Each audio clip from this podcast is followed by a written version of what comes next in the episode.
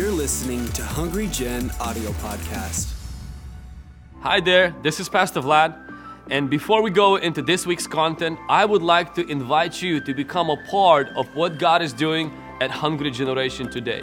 This year, we've seen a great blessing of the Lord and anointing of God, God's healings and salvations and deliverances. And in 2019, I know that God wants to take us further. And many of you who are watching this video right now and watching this message, you've been receiving from Hungry Gen, you've been growing, your world has been changing, and we give to God all the glory. But we would like you in 2019 to become a part of what God is doing.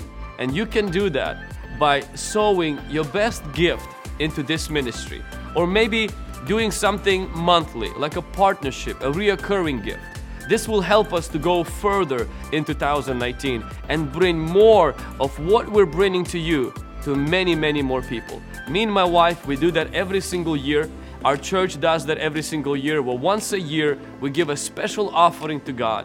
And then we also become partners of this ministry by our monthly contributions. And I give you that opportunity today to become our partner and to become somebody who contributes to what God is doing today. Below is a link where you can make that happen. So, why don't you ask God, what would God have you give this year to this ministry to help us go further in God? And now, let's go into this message. I want to talk about benefits of intimacy with the Holy Spirit. We're going to finish the series called The Encounter. If you're watching us on live stream or if you're physically here today on our YouVersion Bible app, there's notes to the message that you can download to, to stay synced and to stay uh, together uh, with us. We're starting our fast tomorrow till Wednesday. We're really looking forward to that. In 1 Samuel chapter 11 verses 6 and 7 it says the following. Then the Spirit of God came upon Saul when he heard this news and his anger was greatly aroused. He took the yoke of oxen and cut them in pieces, sent them throughout all the territory of Israel by the hands of messengers, saying, Whoever does not go out with Saul or Samuel to battle, so it shall be done to his oxen. And the fear of the Lord fell upon the people and they came out with one consent. And if we skip a few verses down, verses 12 and verses 13, then the people said to Samuel, Who is he who said, Shall Saul reign over us? Bring the men, that we might put them to death. But Saul said, Not a man shall be put to death this day, for today the Lord has accomplished salvation in Israel. This chapter is the chapter when King Saul, the first king of Israel, was ordained and I, I, call it the good old days of King Saul. This was when he was doing good. He walked with God, he walked with Holy Spirit. The rest of his reign and the rest of his time went south. It, it didn't go well, it didn't go good for him. And Holy Spirit came upon him. As Christians, we must understand that the Holy Spirit is, lives in us. Amen. The moment we became Christians, the Holy Spirit came to live inside of us. He came as a gift. The Holy Spirit doesn't come to live in us when we start speaking in tongues or we start prophesying.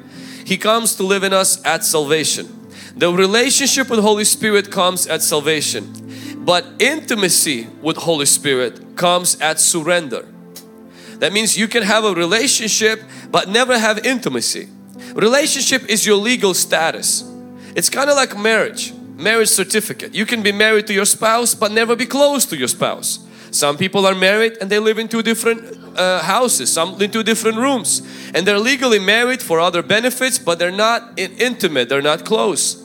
And God doesn't just want to have a relationship with you. Holy Spirit wants to have intimacy with you. He wants to be close to you. The Bible says, and the grace of Jesus, the love of the Father, and the fellowship of the Holy Spirit be with you all. The fellowship of the Holy Spirit, the grace of Jesus, the love of the Father, these things changed our life. As Christians, the love of God changed our life. Amen. The grace of Jesus changed our life. Can I get a witness? Through the grace, everything is changed.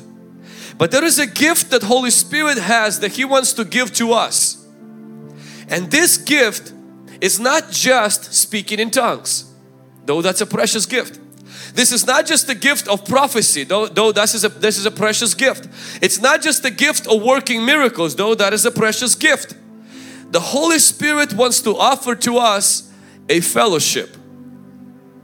a communion, a koinonia as it says in Greek. Koinonia or fellowship is something that happens like in home groups. When you hang out with your spouse, with your children, like what's happening right now is I'm speaking to you. That's not a fellowship. That's a one-way conversation. Fellowship is when you're speaking, the other person's listening, the other person is speaking, you're listening. And so it's a two-way street where people share their feelings, people share their heart.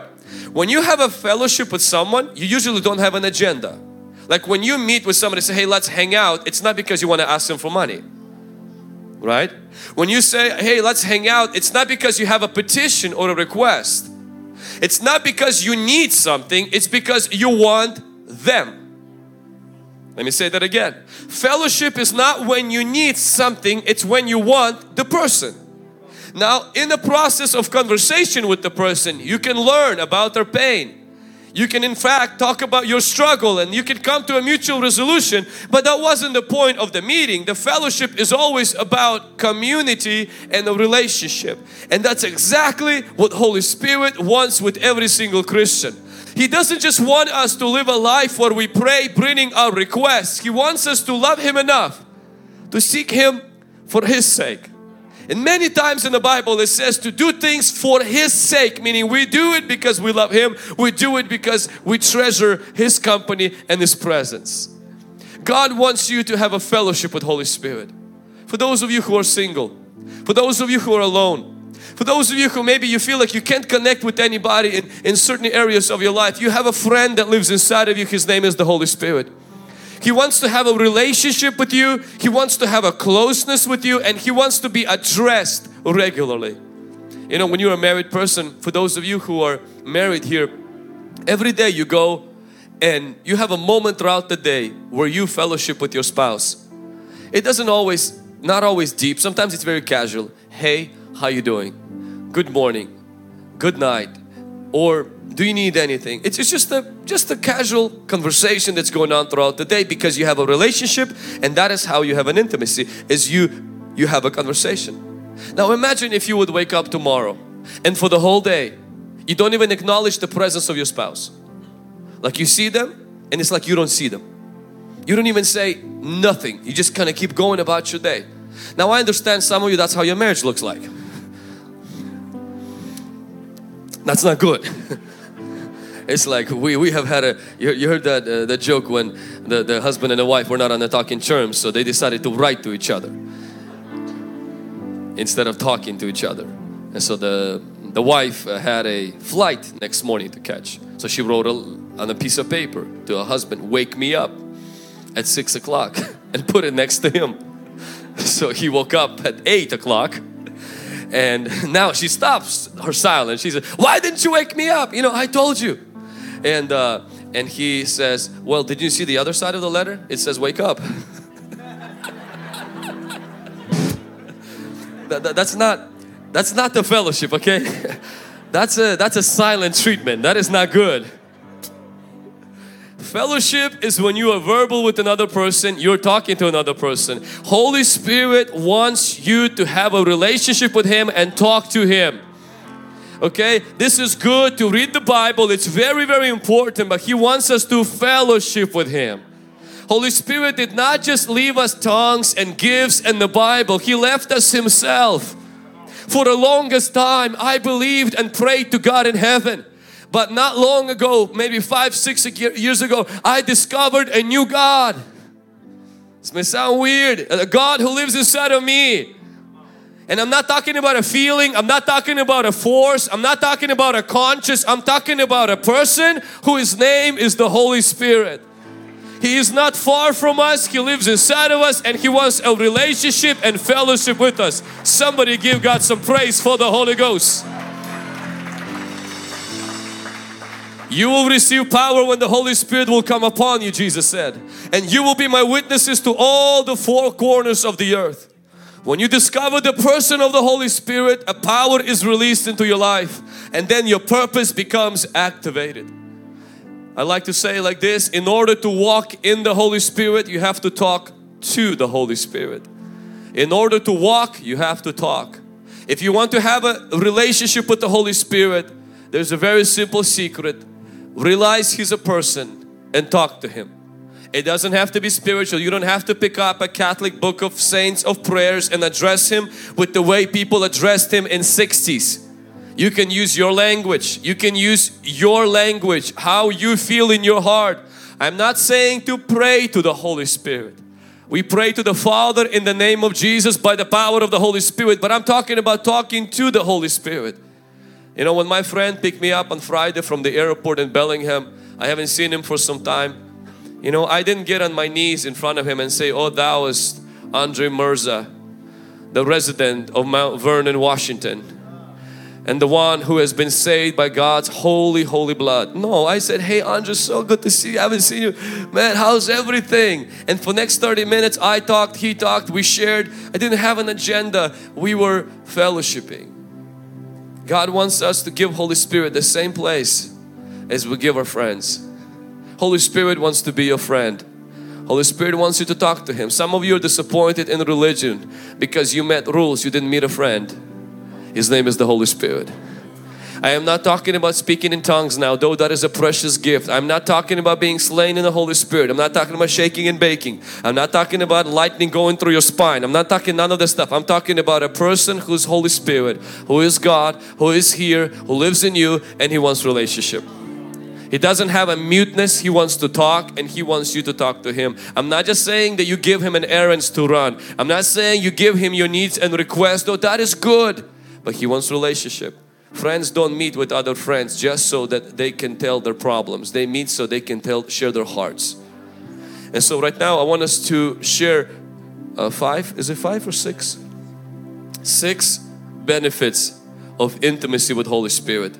Six benefits, six things that I believe will start happening in your life when you stop treating the Holy Spirit as a doctrine and embrace Him as a friend. The first one, and we see this from the King David, King Saul's life. The first one that will happen is that you will attack your enemy instead of agreeing with your enemy. What happened with Saul is that when the Holy Spirit came upon him, is the enemy came against one of the cities of Israel. And when the enemy did come, the enemy offered a, a opportunity for that city to surrender and so that city could make a deal or a covenant with that enemy. Devil only makes covenants with people he knows he can't overcome. Because if he knows he can overcome you, why bother make a covenant? He just destroys. But he always seeks to make a deal with those he knows he can't destroy. And that city, they phoned or they contacted King Saul and say, Saul, we need some help. What, what do we do? We need some help. Do we make a deal with our enemy? Or is there some another an alternative, alternative option? King Saul, when he hears that, like a fire comes inside of him, he gets mad. He's like, no deal. He said, we're gonna go fight and we're gonna beat that enemy. We're gonna overcome. He gets the whole army ready and they go and they fight and they win a battle. The first sign of relationship with the Holy Spirit is you don't buy into the devil's lies and you don't make deals with him because you know you're anointed to conquer him. You don't make your issue become your identity you don't, you don't make the things you struggle become who you are. You don't let what you're battling with define who you are now. You don't call sickness your own. You don't call sin your own. You don't call addiction your own. You don't call this your own. My cancer, my fear, my depression, my problem, my... No, no, no, no, no, no. That's not yours. It belongs to the devil. What's yours is healing. What's yours is freedom. What's yours is blessing. What's yours is the Holy Ghost. That's yours. That's mine. Somebody say amen. When the Holy Spirit left Saul, I want you to see something else happen is that Saul was making deals with the enemy. Saul was coming to lie with, with terms of the enemy. Under the anointing of the Holy Spirit, Saul did not make a covenant with the enemy. Without the anointing, he agreed to the terms of Goliath. When Goliath came to fight, I want you to see that the enemy before he defeats you, he always wants to disarm you. Before he defeats, he seeks to disarm. He wanted to disarm the nation of Israel and how he does that by his deals. He disarms us with his deals. He always has a deal to present. And that deal never benefits you and I, it always benefits him. Devil is not an idiot.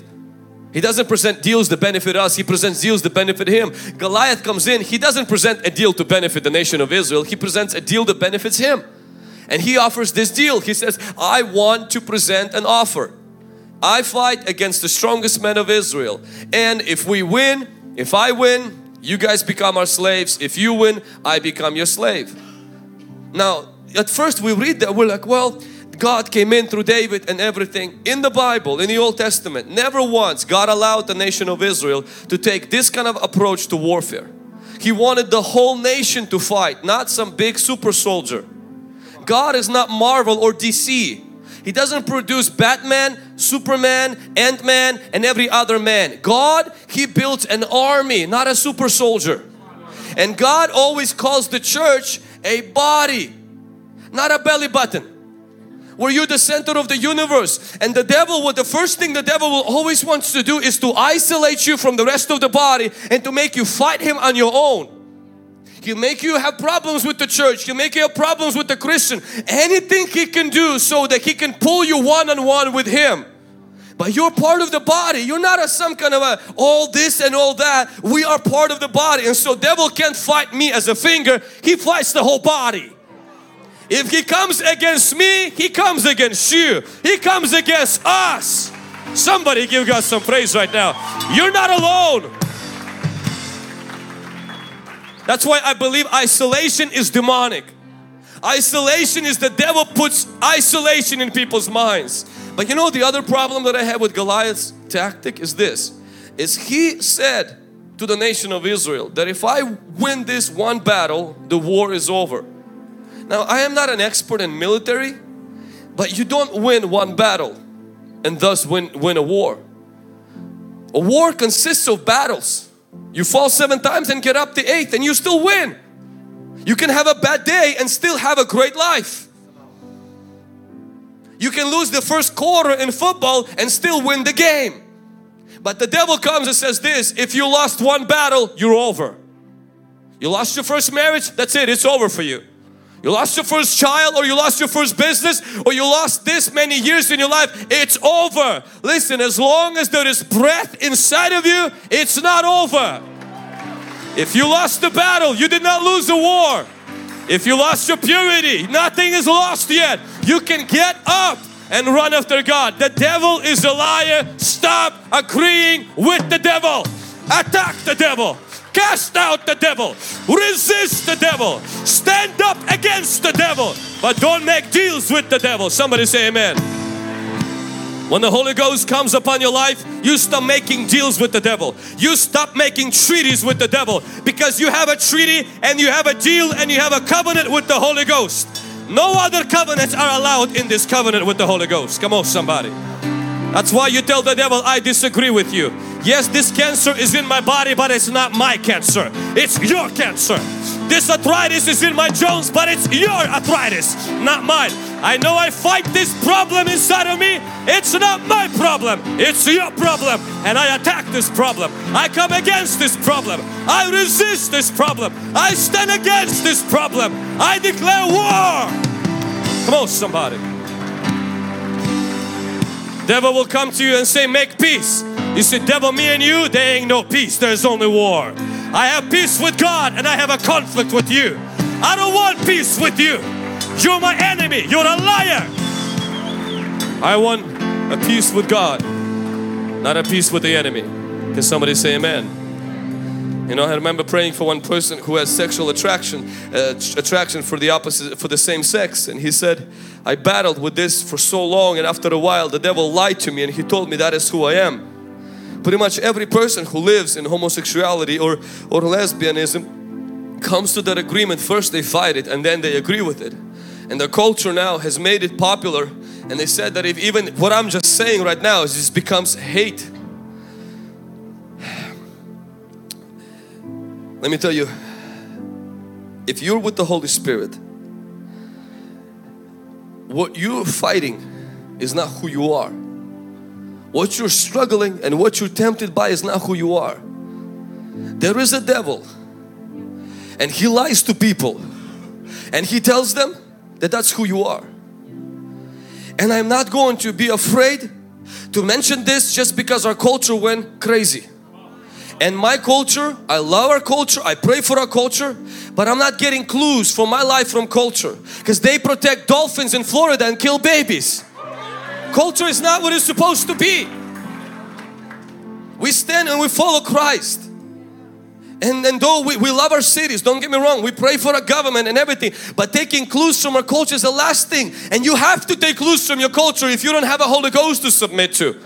And for us as Christians, and my goal is not to, to, to pull down on anybody who's maybe today you, you stopped fighting and you got so tired and you've accepted your sexual orientation as that is who you are, you're gay or you're lesbian. My goal is not to pull you down. I just want to tell you one thing. I want you to get on a face before God and I want you to meet the Holy Spirit because only He will give you the power. Even if you start resisting the homosexual tendencies, you can't beat them on your own. There is only one person who can help you, it's the Holy Spirit. But I also have a message for each one of us who are battling sickness. Don't make it your sickness. Don't adopt it as an adopted child. You're not a sick person trying to get healthy. You're a healthy person fighting sickness. Come on somebody. You're not a weak person trying to get strong. You're a strong person fighting weakness. As Christians, you're not a poor person trying to get blessed. You're a blessed person fighting poverty.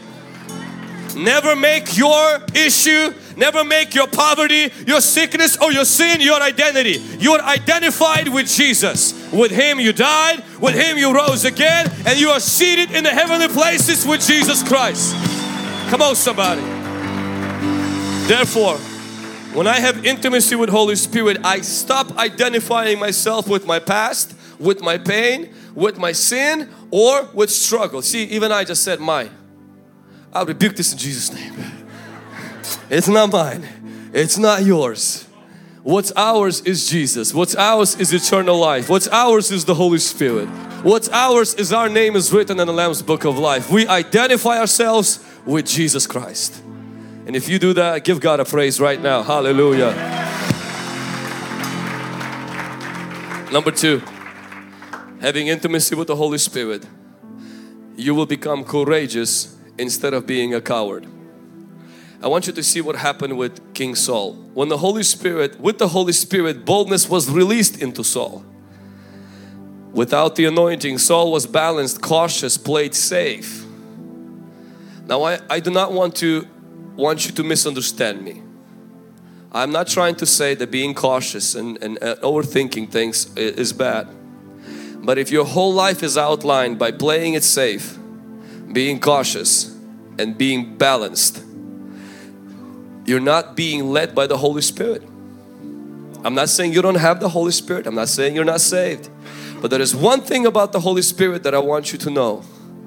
He makes you a risk taker.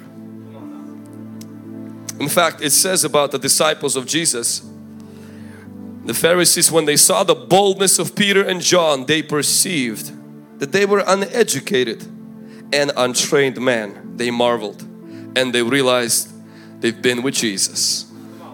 You can be with Jesus and maybe not have a degree, but one thing Jesus makes you, He doesn't always make you super educated, He makes you super bold. A righteous is as bold as a lion. Righteous are risk takers. Righteous, they walk on water. Righteous, they look at the Red Sea and everybody says we're gonna die. A righteous says, I see a highway called holiness and we will get through this. There's something about intimacy with Holy Spirit that releases boldness. Some of us, we've been too balanced, too calculated, too cautious, too letting our mind lead every decision. Those of you who took a sacrifice last Sunday, you were bold. Because that's not what balanced people do. Balanced people, they save. Bold people sacrifice. For those of you who took a stand and you came to, to the front and you gave your life to Jesus, that, that, that wasn't calculated and cautious. You didn't think none of it through. God called and you ran. And you let God take care of the details later. If you fall in love, you're never balanced you're out of balance. All the people in love are crazy. And then they stop loving each other and become balanced. love messes you up. When you're in love, you don't think about your money, you don't think about the distance, you don't think about your sleep. You're literally head over heels, you're running like crazy. And see, there's something about intimacy with God that has to produce a certain level of risk taking inside of you. When our church started, it didn't start because it made sense. It started because there was a vision, there was boldness. When our building was bought first time, we bought this building. We had no money we had no bank account and we were not licensed by the state but we wanted to buy the building. See that wasn't normal that, that didn't make sense but it was bold. Everything from Holy Spirit is bold. And there was a miracle that was involved in that because God always responds to boldness with miracles. And I want to challenge you right now that if you stop seeing miracles perhaps you started to play safe Perhaps your offering is playing safe. Perhaps you start praying safe prayers. Perhaps you start living your life on a safety net. You only got one life. Don't live it safe. Live it in a faith zone. Jesus died a brutal death not so you will live a safe life so you will live abundant life, a fulfilled life, a victorious life, a earth shaking life, mountain moving life. So you will live a life that moves God. Come on somebody. When we started two services, it wasn't safe. It was bold. We were scared, but we did it anyway. When we started the internship, first internship, I was like, who will come to oh Little Pasco? It wasn't calculated or cautious, it was a bold move. When we started two internships, I remember a few people that we have an intern, we begged them to come. We're like, we'll pay you, just come. Because we got internship. We don't know who's gonna come and stay here for nine months. We signed up for the houses the renters are staying for two years. That was bold. Do you think I didn't have thoughts of what if nobody shows up and we end up with $5,000 a month for two houses? But you have to take the steps of faith if you want to see God move. I'm not talking about recklessness. I'm not talking about foolishness. I'm talking about when you're with the Holy Spirit, He pushes you off the boat. He pushes you off the boat. God said to Joshua, I am with you. And after that, He says, be courageous. That means whatever I'm going to ask you to do will require some courage. It's not going to be easy. It will not always make sense. Fear will come on every side. And that's why fear not. It says 365 times. Once a day, you got to be courageous and fearless every single day to see the power of God move. To see the power of God move. And Saul was courageous. I want you to see this. Saul didn't get a prophetic word. Saul did not have a confirmation. Saul did not have a dream. You know what he had? A Holy Ghost bubbling inside. Fear of God comes upon people. He takes his oxen and he didn't just nicely put them aside and says, gentlemen, could you please take care of my oxen? Pow, pow, pow, pow, pow. She said, you, you come here, you come here, you come here. You take this piece, this piece, this piece and you send it over and tell, if they don't come within next few days, everybody dead, everybody gonna die. People like, dang, what happened to him? I think Samuel looked and like, now we're talking. That's Holy Ghost right there because that's not Saul. Saul is Saul is a coward. That's that that is Holy Ghost right there. But when the Holy Spirit left Saul, I want you to read this. Saul never started a battle again. Never one battle Saul started. Every battle either his son started, David started or the enemy started. And Saul spent the rest of his life reacting to the enemy instead of responding to God he lost his edge.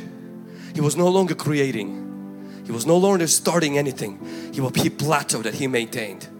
All the church growth gurus will tell you, churches always plateau when they stop taking risks. When they stop creating. That's why we're starting a third service and Easter because both of these services are pretty much mostly they're full. Do you think the third service doesn't give me a headache? Yes it does. But also not seeing breakthrough is a bigger headache. We want to see God meet us. Miracles are given to bold people and boldness is given to those who seek the Holy Spirit. And we are a bold church. We are a courageous church. We are a fearless church. Come on somebody. Hallelujah. And if you're afraid, if you're scared, take next take next 3 days to fast and say God, kill my fear. After three days, trust me, if you can conquer latte and tacos, you can conquer anything. If you can conquer Pepsi and enchiladas, listen, no devil in hell can come against you. You can conquer anything.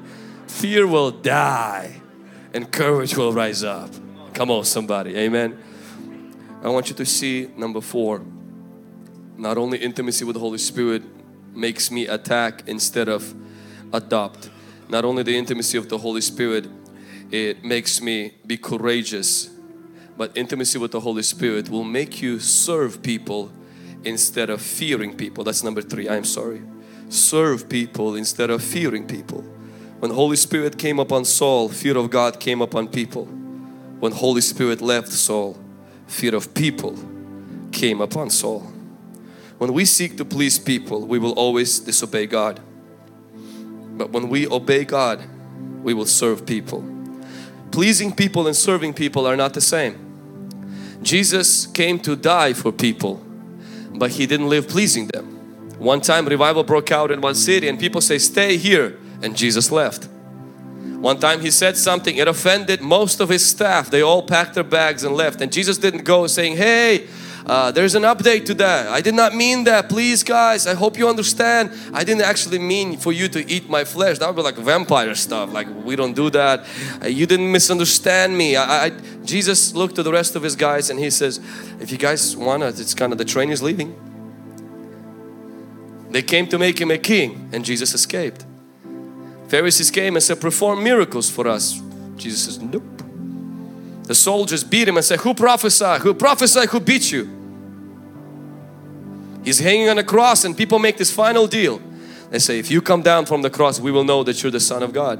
He looked straight at them and said nothing. Because Jesus did not come to play to the tune of people.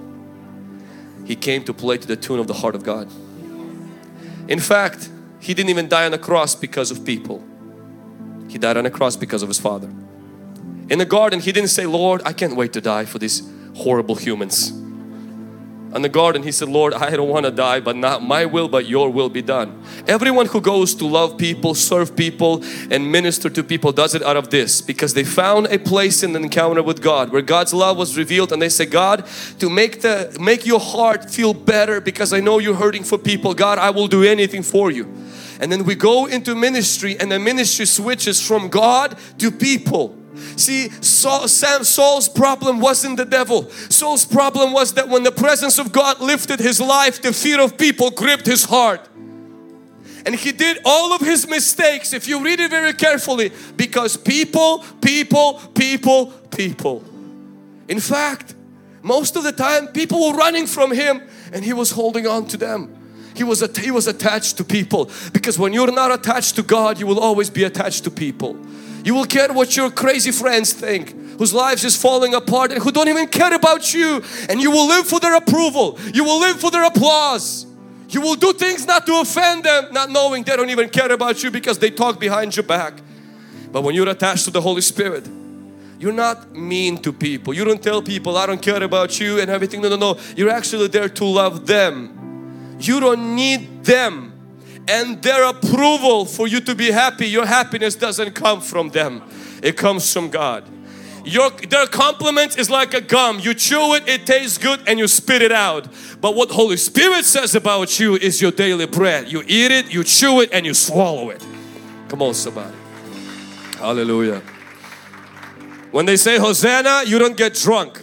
And when they say crucify you, you don't die. Because you live for God, but you love people. We need to love people more and we can only do that if we first and foremost get connected to the Holy Spirit. Out of that comes people. I meet people all the time who says the church people hurt me. I said they killed Jesus. He still loves people. I said I'll never go to church. I'll never serve in ministry. I got burned out. And I know the secret of why you got burned out. You serve people. They will do crazy stuff. And they'll, you'll do crazy stuff. I do crazy stuff. All of us. The only thing that keeps me in ministry will keep you in ministry and will keep you serving people is not that you found a good bunch of people. For those of you who come to our church and this is the best church, you don't know us yet.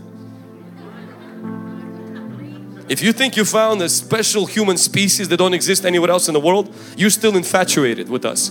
After six months, I want to hear what you have to say because your opinion will change. And you know what makes us stay here? It's not that everybody here is perfect. No, we're being perfected.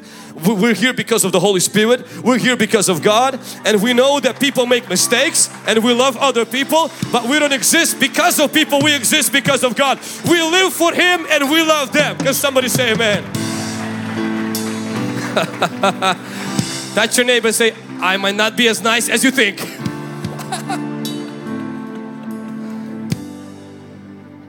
Lord Jesus, freedom just, just broke off in this room. If people are the reason why you love them, your love will diminish. If God is the reason why you love people, your love will grow. If you love people, it's because you're pleased, you're trying to please God.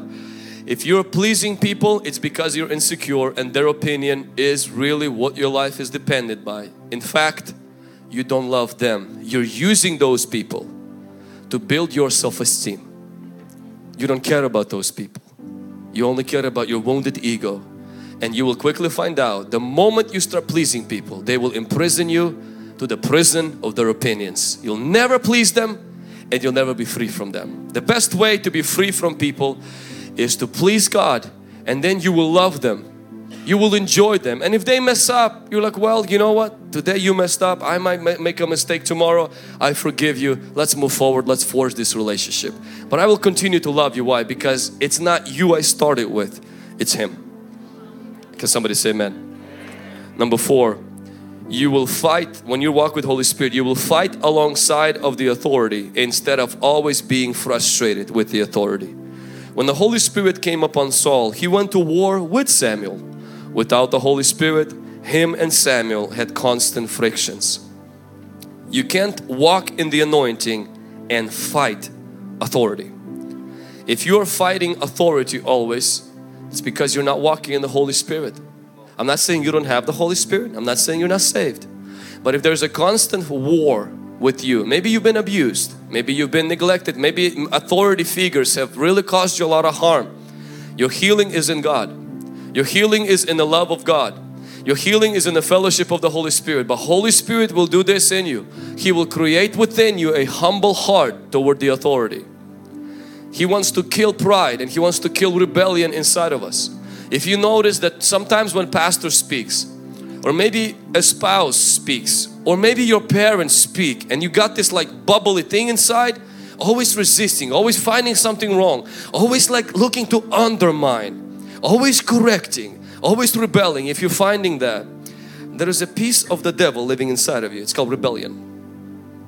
Rebellion, not pornography and not smoking weed is what got devil out of heaven. Some of us think devil did not commit adultery, devil did not commit murder. He only had a pride and the pride led to rebellion. He couldn't stand God's authority. I am not saying to be blindly submissive to everything that authority does. I'm not encouraging abuse.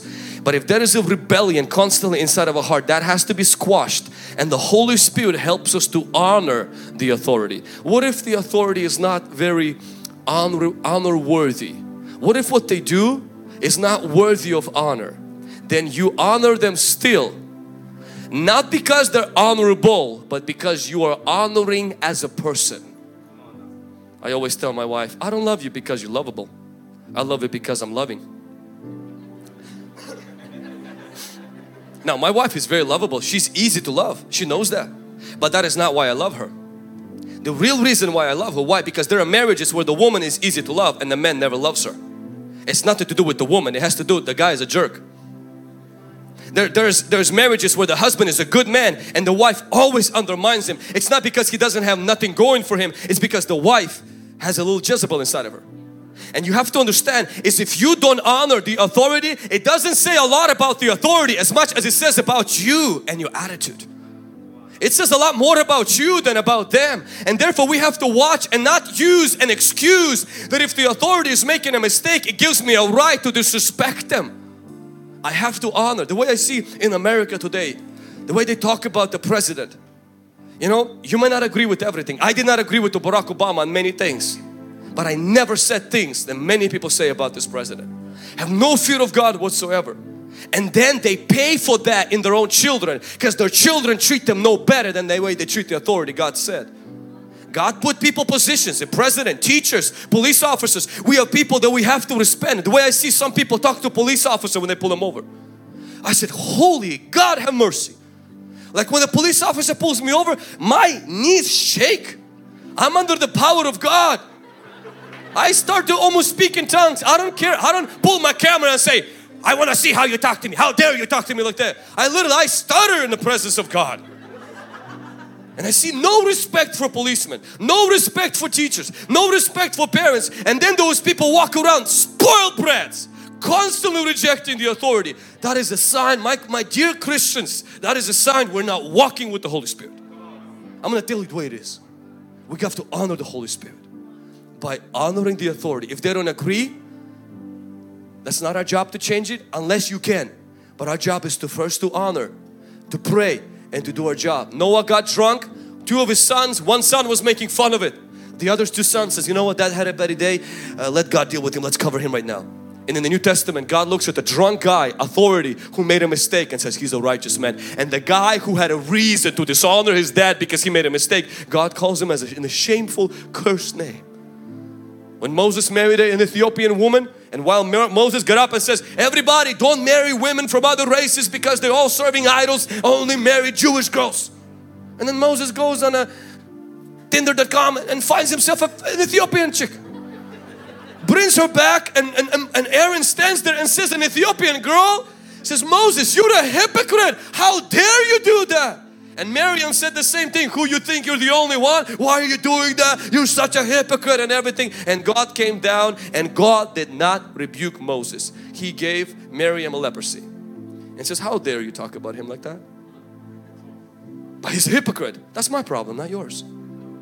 God says, knock get off. Children, if your parents are demanding and they're putting a curfew for you to be at 9.30 and you're over there rebelling, and saying, well, my church has a party. Everybody from the youth goes to Applebee's and so I don't need to be home at 9.30. My parents are controlling me.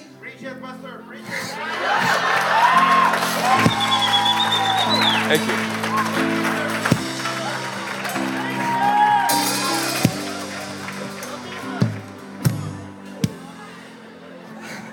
Can I, can I, can I, can I tell you how to break free from parental control? Get a job,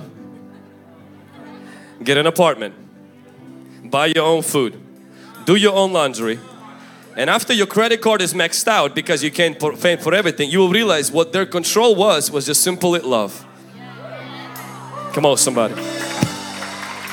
Amen. I see kids are getting out and parents are standing up. We're having a revival. Praise be to God. Hallelujah. Amen we have to learn to honor authority. I was a youth pastor and my, my parents, there were times they were putting curfew on me and I was the youth pastor. And my dad was very clear. He says, at church you're a youth pastor and here you're a son and you're going to do what I say. That's all. That's all you have to do. And same thing with honoring our pastors. I'm not saying that we blindly agree when they ask us to do something that is that is unholy and unjust. But cleaning your room and coming home at nine is not unscriptural. Okay, it's their preference, and you have to honor. You want to walk deeper with the Holy Spirit. Honor the authority. You want to lose the intimacy with the Holy Spirit? Be a rebellious sheep. But remember, many times you begin to reap that in your own life and you do not want to reap that. Kill every trace of, of rebellion inside of you because that is a devil. Somebody say amen. I think parents loved me for this, huh? Amen, amen, amen. We should do an offering right after this. Number five, you will have mercy on your foes instead of attacking your friends. When Holy Spirit was with Saul, he spared his enemies. When the Holy Spirit left Saul, he sought to kill his friends. Only the Holy Spirit helps you not to react to people, but to pause and respond to God. When Holy Spirit, when uh, Saul was chosen to be a king, some people started a website and started to pull all the reasons why Saul is not fit to be a king. Others started an Instagram account and a Facebook group of why Saul shouldn't be a king. There were haters around. There were people who were against that. So when Saul scored his first victory, people came to Samuel and they started to whisper and say, hey, we have those names, we have those IP addresses, we know where they live. Why don't we clean them up? We like, you know, teach them a lesson. We go beat them up. And Saul heard that. I want you to see, they're not even asking for Saul. They're asking for Samuel to give the permission. And Saul hears that he interrupts the whole thing. He says, no, no, no, no, no. He said, come on guys, leave them alone. Don't block them. Don't go hurt them. Don't, don't leave them alone. Let them let them do what they do. Relax. They're just they're just saying stuff. They probably mama probably didn't raise them well or they didn't eat maybe that day or something. Just something. There's a natural reason to that. Leave them alone. I want you to see how kind Saul was to people who hated him. Forward this when the Holy Spirit lifted his life, lifted, lifted from him. David would give his life to help Saul and he sought to kill him. How could a man who forgave his enemies go to kill his friends? See, when the Holy Spirit leaves your life, you become suspicious. And you begin to hurt people who are trying to help you thinking they're hurting you. When the Holy Spirit leaves your life, you only you become defensive of your reputation. You become defensive. You begin to stop. Oh this person is saying this about me that person. You're trying to put out the fires. When the Holy Spirit is in you you create fires Eric I want you to come. Here I did this once with you and I'm gonna do it again with you. Can I Pablo can I have with you as well? So um, you know this will be better on you. Open this up. Open this up. You know how this goes so just let's completely fine yeah the, I heard about the fire or the smoke that happened yesterday so I was looking for an illustration to give you a uh, just a sense of blessing. This is what happens where this is you hold this. This is your heart. And a lot of times you're not aware of what you have because water is see through. And so and this is what happened. God allows people to come into your life and to do this. Now when they do that your natural reaction is why did you hit and your natural reaction is this is that the reason why the water came out is because well it came out because well I pushed it. So people without the Holy Spirit they blame the person who bumped into them. It's my brother it's my sister it's my mom it's my dad it's my boss. And so they, they always blame everybody's fault except mine Adam blamed Eve, Eve blamed the devil. You're always blaming the person who bumps into you. But watch this. If you allow the Holy Spirit, if you take your issues and after this was somebody bumped into you and you say, Lord, you know what? That was not right that Vlad did that. But Lord, you know why that water came out? Because it was always there. Because see, not, he's not rejoicing because I'm hitting his hand, but you know nothing is coming out because nothing is there. If the anger came out because somebody bumped into you, that means anger was there and you did not know about it. The Holy Spirit allowed somebody to bump into you so that you can see what needs to be dealt with. But without the Holy Spirit, you're attacking people who bump into you instead of cleaning up the stuff you got inside of you that the people who bump into you expose. So after you realize, you know, I'm not going to attack Vlad. I got some anger issues. So then you, you take this anger and you pour it before the Lord. You say, Lord, please forgive me. I repent, Jesus. All the anger, all of it. Come on, all of it. Yes, amen. And next time somebody does something, there's only a sound, no splash. People without the Holy Spirit, they always blame people who bump into them. People with the Holy Spirit say, you know what, that's not fair what they did. But the fact that I reacted like that means something is not there in me. Lord, please change me. Even if it's 1%, change me. Even if my spouse is 99% uh, faulty, Lord, change me. Lord, I take care, take care of my heart. Change my attitude. Change my words. I am an impatient. I know my wife takes very long time to get ready. But Lord, I am an impatient man. Change me. I know that these my kids are just driving me crazy and half of the time I'm not sure if they're possessed or not. But Lord, make me more patient. Holy Spirit people always allow the Holy Spirit to change them, not always blame others. Are you with me? Let's give a round of applause for wonderful young men. You, you do need to change. We're finishing. And lastly, number six, you will be mission minded instead of ambition driven. When Holy Spirit came upon Saul, he wanted to save the city. When Holy Spirit left Saul, he wanted to save his title. Holy Spirit is upon him. He's saving a city. Holy Spirit leaves him. He's holding on to his throne. People without Holy Spirit are always ambition driven, easily offended, entitled. Everybody owes them everything. They always seek their rank, their position, their title, and protect their reputation. But people who are filled with Holy Spirit, they heal the sick, they cast out devils, they speak God's word to other people, they bring others into salvation, they disciple others, and they let people say whatever they want to say. Why? Because those people released an EP album that says, let them say what they want to say. If you're doing something for God, people will always talk. Don't ever stop doing what you're doing to answer them back. Sheep never bark at dogs. When dogs bark, sheep mind their business. They keep eating the grass, keep producing the wool and saying, you know what, that's not my job. If you start barking back, maybe you're not a sheep. Mind your business. The more church grows, the more gossip will be in the church. I am neglected. I am rejected. Nobody accept. Nobody this.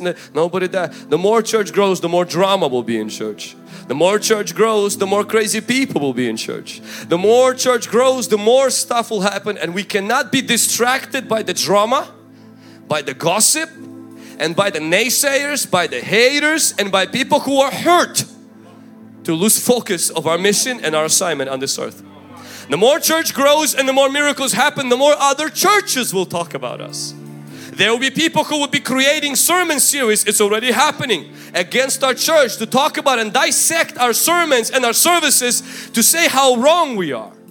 There will be people having conferences and the whole focus is not going to be how to reach the world, but how to destroy Hungry Gen. Stuff like that will happen. But we have to understand one thing. We're about saving the lost saving the cities and impacting the world.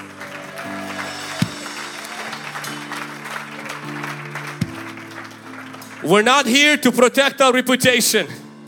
We don't care about that. People sometimes say, well, you were connected with TB Joshua. People were saying you had some holy water. I said, come on, it's not holy water. It was anointed water.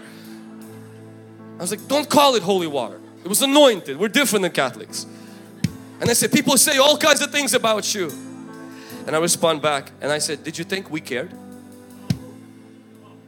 I said, why you guys, why that didn't bother you? I said, when our church started, two wonderful churches here threw us out.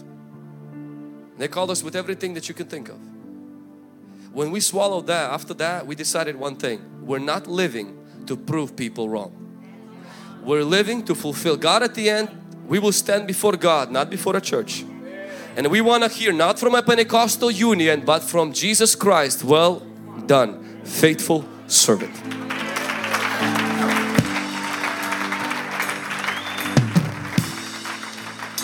And I said, in fact, did you know why we prayed with that water?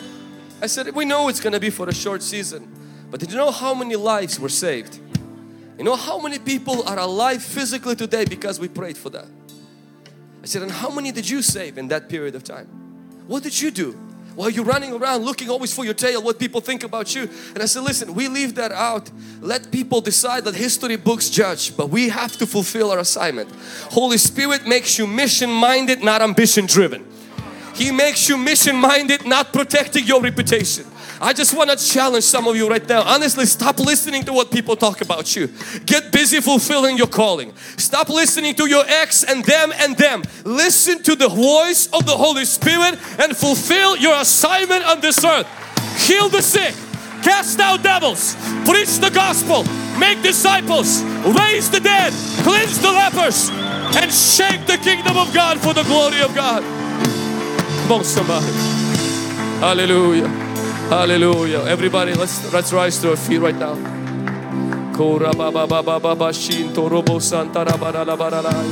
Come on, everybody, from the back to the front. Open up your lips right now. If you're filled with the Holy Ghost, begin to pray in the Holy Spirit. Begin to say, Revive me, Holy Spirit. Begin to say, Holy Spirit, give me new boldness. Holy Spirit, I ask you that I break every covenant with the devil I made. Every covenant I made with my disease, every covenant I made with my sin is being broken right now. Holy Spirit, give me love for people I don't like. Holy Spirit, give me a good relationship with authority. Holy Spirit, I ask you right now that you will help me to stay focused on my mission, not to be distracted with other stuff. Come on, every voice lifted, every person from the back to the front, eyes closed, mouth open. Press into the Holy Spirit right now. For the next two minutes, press into the Holy Spirit. Allow His fire to touch you, allow His flame to touch you right now. Hallelujah, hallelujah, hallelujah, hallelujah, hallelujah, hallelujah. Spirit, consume, consume me with your fire. Consume me with your fire.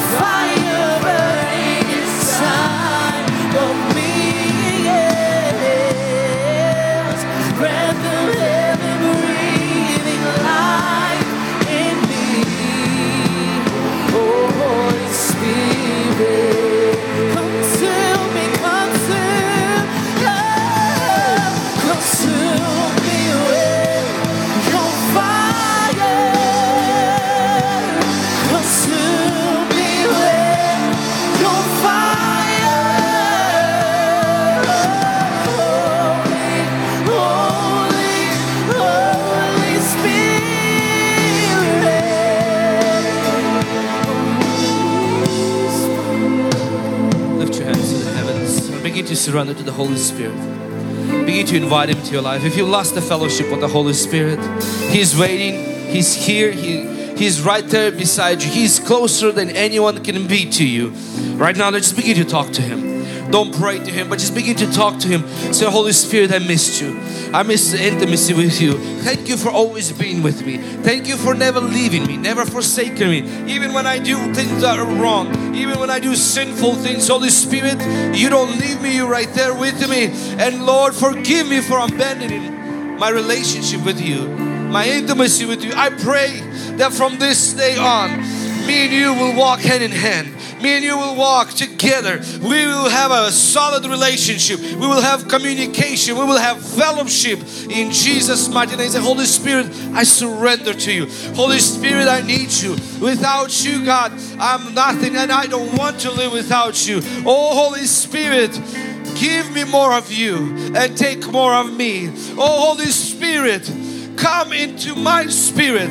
Holy Spirit, resurrect me, lead me, guide me. Oh, Spirit of God, I want to be with you in Jesus' name. in Jesus' mighty name. Now we have come time where we're going to begin to partake uh, in this communion. So if you have that in front of you, for those of you that don't have it in front of you, it's going to be in the back of you. We're going to begin to uh, do this in remembrance. Jesus in this Last Supper said, He took up the cup and took up the bread and He said, do this in remembrance of me. So the communion element should be in the front of your pew or behind you. And right now we're going to begin to ask that what Jesus Christ has did on the cross, we're going to come in remembrance that. Begin to thank Him for the power in the cross of Jesus Christ. Begin to thank Him for the blood that was shed for our sins, for that new covenant that was made between us and the Father. So we're gonna right now, you can begin to peel it and begin to partake it and begin to thank God for the cross and for everything that He's done for our lives in Jesus, in Jesus' mighty name. Yes, Lord, we pray right now in the name of Jesus that your precious blood will begin to cleanse us from all our sin. We pray that your precious blood will cleanse us from all unrighteousness. Your precious blood will cleanse us from dead works. In Jesus' mighty name, as we receive this wafer, as we receive this juice, Lord, as they symbolize your death on the cross and what you did on the Calvary for us, God, your body and your blood, your blood that is shed for our remission of sins, and your body that was beaten for our healing. We receive that right now. In Jesus' mighty name. Let's receive that right now. And as you do so, I want you to open up your heart for faith. Open up your heart that nothing is impossible to God. That He's gonna meet you right now at the point of your need. In Jesus' mighty name in Jesus mighty name. When you, you can put those cups down after you finish taking them. Right now we want to take a moment and as the church we want to come against spirit of cancer tumors cysts arthritis especially growth or anything that has to do with cancerous cells cancer in the colon cancer in the bone cancer in the skin leukemia cancer in the brain on our communion Sundays we come against that, that this will be an atmosphere of healing from cancer. When people walk in this will be a cancer free zone. There will be a healing of God and we're battling. We know people in this room who have some of you have friends or relatives who have this who have this illness right now and so while we're praying for them we're praying against this together in Jesus name there are people watching us in the hospitals people watching us from different countries and so church I ask you right now to stretch your hands with me and I want you to right now begin to ask God to stretch His hand to do wonders in Jesus name against the spirit of cancer. The way disciples pray, say, Lord, stretch your hand to do miracles in the name of your Jesus Son. We pray right now, God, come on, every hand raised, every voice lifted. Pray like you would pray for your family member. Begin to say, God, stretch your hand. Let the power of God against healing of cancer, let the anointing for healing of cancer be released right now. Release today. Release this year. Explosion, explosion, explosion of healings against cancer in Jesus' mighty name. In the mighty name of Jesus, Father, stretch your hand. Lord, we cry out, we ask you, God, stretch your hand against cancer in Jesus' mighty name. Lord, we will see this giant be defeated in our city, in our generation, in our families, in our communities, in Jesus' mighty name. We curse this cancer in Jesus' name. We curse every arthritis, we curse every cyst, every tumor in Jesus' mighty name. We come against that spirit of death behind cancer and we command you loose your grip. You giant, we will not yield to you. We will not submit to you. We're coming against you with the power of God's word. We're coming against you with the blood of Jesus. We're coming against you with the word of our testimony. And you must bow to the name of Jesus. You must fall. You cancer, you are illegal in people's bodies and we're expelling you right now. We command you to loose your grip in this place. Those that are watching right now online, those that are connected around in Jesus' name, Holy Spirit, go and destroy every cancerous cell in our body. In Jesus' name we pray. Jesus' name, I want you right now to place your hand on your body and we're going to begin to pray forever you have that sickness. It may be in your bones, it may be in your skin, maybe in your eyes, it may be in your ears, it may be in your joints, whatever it may be. Just place your hand right now on your body and we're going to pray that God's going to begin to touch us at the point of our. Whatever sickness it may be has been paid for on the cross of Jesus Christ. And right now, in faith, begin to see that part of the body being restored, those cells realigning themselves, those bones coming together, that skin begin to be restored in Jesus' mighty name. Father, we pray, Father, right now for every single person in this place, whatever that sickness it may be, Lord, maybe blindness, maybe deafness, Lord. Maybe pain in the joints, Lord. Maybe skin cancer, maybe bone cancer, maybe liver problem, maybe heart disease. In the name of Jesus, we speak to that bone. We speak to those cells. We speak to those eyes. We speak to those ears, Lord. We speak to those Father cells and begin to realign, begin to come to life in Jesus' mighty name.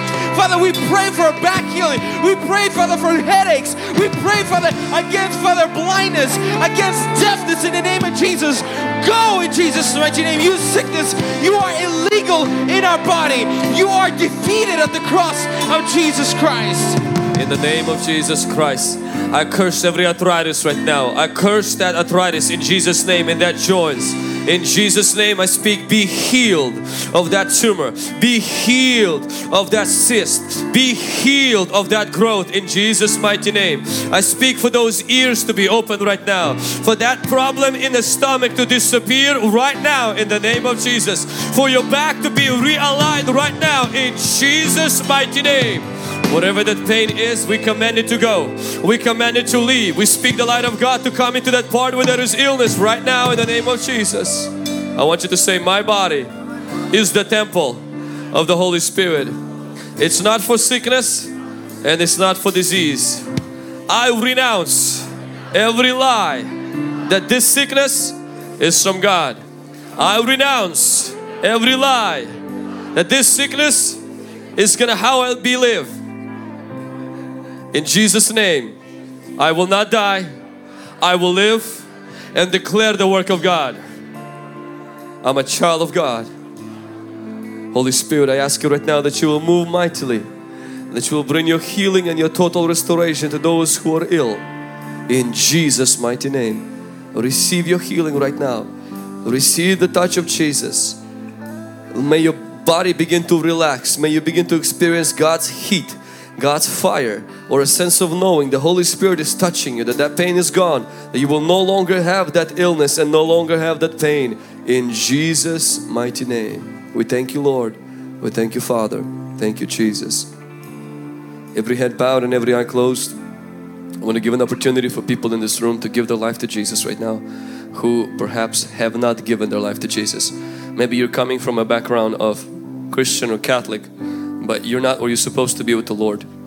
Or maybe you've never given your life to the Lord and you're visiting us today for the first time or maybe you've been coming for a few times. The purpose of this church is that you encounter Jesus, that you will fall in love with Jesus, that you get forgiven by His blood and that your name is written in the Lamb's Book of Life. As uh, my friend Ricardo shared already, his friend died at a young age. There's another funeral that's happening tonight of a young man who was driving from work and got hit by a truck and, and he died. Your life is not guaranteed. Statistics says 10 out of 10 times most likely you're going to die. That means you're gonna die. You and I are gonna die. And we're gonna face God. And if you're not where you're supposed to be with the Lord, God is giving you that chance today. Now is the time. Today is the day. If you need to get right with God, if you're not where you're supposed to be, whether you're watching us on live stream or you're in this room, I'm going to give you that opportunity. And the count of three, I'm going to ask you to raise your hand. And this is going to be you signifying saying, I need Jesus. I need to be forgiven. I need to be washed by the blood. I need to recommit to God. One, two, three. Let's raise that hand high. You're saying, I need to give my love to the Lord. Thank you. Thank you. Thank you. Then I'm going to ask you for a bold step. For those of you who raised your hand or those of you who wanted to or you knew you know you need to or maybe you brought a friend that know you know they need to get saved. I'm going to ask you to quickly come out right now from your seat and just come and meet me right here. Quickly, quickly. Young man over there, young man from the back and over here. Quickly, quickly, quickly. Church, give them a round of applause as they do so. Come on. Come on. Let's come to this side. Let's come to this side. This side. Come on. Come on. Come on. There was a man that was in the back over there. Let's bring him. Come, come, come. Just come. Come. Brought a friend with you and you know they're not right with God, this is a moment to ask him, say, hey, is he talking to you? If the answer is yes, you come with them. Friends, don't let friends go to hell. Come on. Come on, I'm going to wait for just a second. If you need to get right with the Lord, you quickly come. You quickly come. Those of you watching us on live stream, you can do the same. Church, I'm going to lead them in a prayer right now of asking Jesus to come into the heart. Could we pray the prayer together with them? So I want you guys to pray the prayer with me right now. Mean it from the bottom of your heart. Say this with me. Say, Lord Jesus, I am a sinner. Please forgive me of all my sin. and wash me with your precious blood. I surrender all that I am to you. Fill me, O Holy Spirit, and deliver me. In Jesus' name, amen. Thanks for listening to this week's message from Hungry Generation. Stay connected with us on Facebook, Instagram, Twitter, and Snapchat by using at Hungry Gen. Stay blessed, and we'll see you next week.